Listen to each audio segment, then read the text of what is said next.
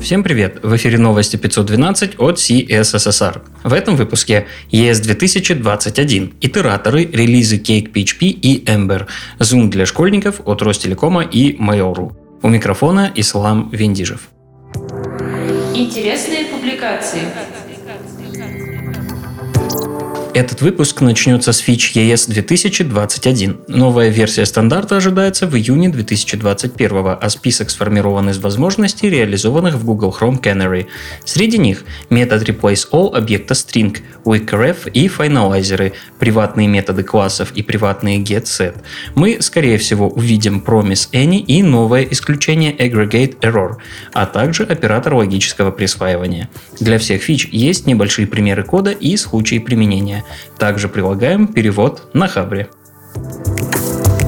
Матеуш Подласин написал статью об итераторах и итерируемых объектах. Он раскрывает эти понятия и показывает, как можно создать собственный итератор и как его использовать.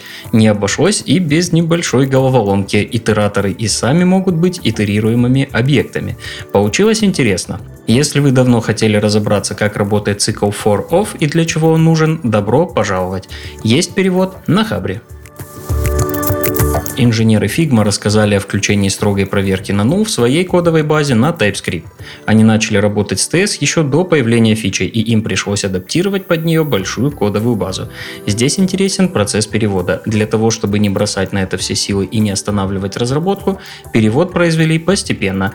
Пригодилось дерево зависимостей и пришлось повозиться с циклическими зависимостями. Небольшая команда определила порядок масштабного рефакторинга, затем вся команда постепенно провела перевод. Базовые понятия кэширования веб-приложений раскрывает Матхи Резви. Статья покрывает несколько тем. Зачем кэширование нужно, его плюсы и минусы, какие стратегии кэширования можно выбрать.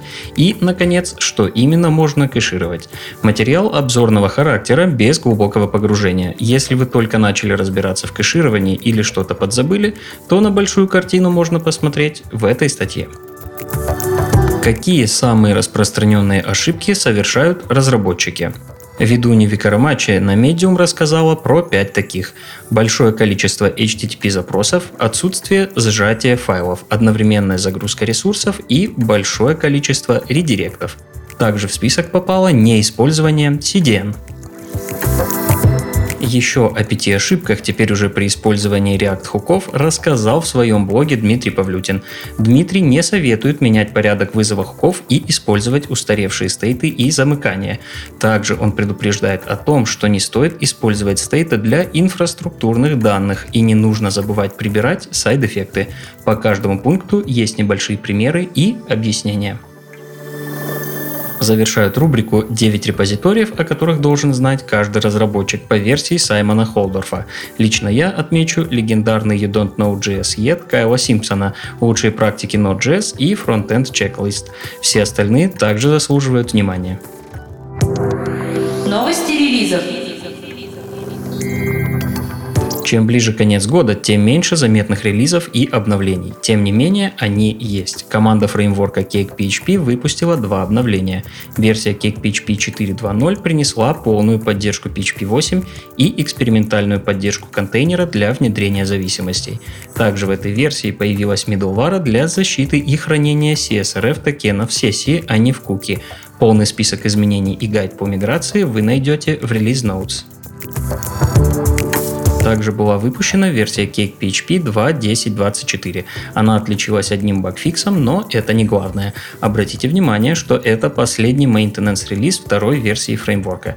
Фактически его поддержка прекращается. До июня 2021 версия 2.10 будет получать обновление безопасности, а потом, видимо, ее снимут с поддержки полностью.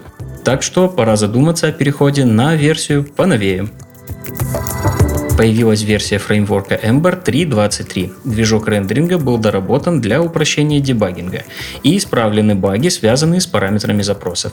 Были добавлены две новые фичи – Invoke Helper для инициализации и вызова экземпляра хелпера в компонентах и менеджер хелперов с низкоуровневыми примитивами для определения хелперов.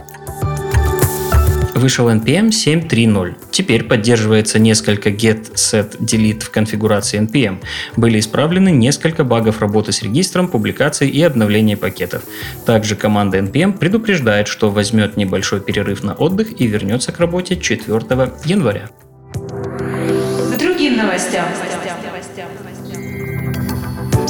В июле 2019 года власти Казахстана начали перехватывать HTTP трафик пользователей для обеспечения их безопасности в безжалостном и вредоносном интернете.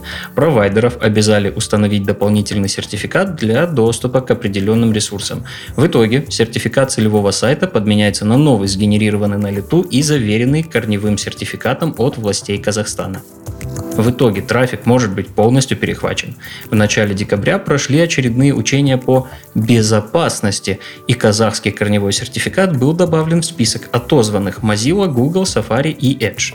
Например, Mozilla в своем блоге рекомендует сменить все пароли и перейти на VPN всем, кто не может попасть на некоторые ресурсы после блокировки сертификата. Пандемия продолжает привносить новое в нашу жизнь. Или не совсем новое. По данным РБК, Ростелеком и Mail.ru собираются запустить аналог Zoom для школьного образования. В целом сервис будет аналогом Zoom с функциями поднять руку и трансляцией своего экрана.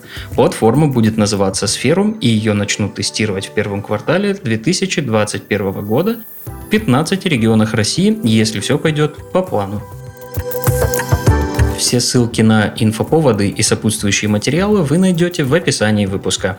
С вами был Ислам Виндижев. До встречи в следующем выпуске.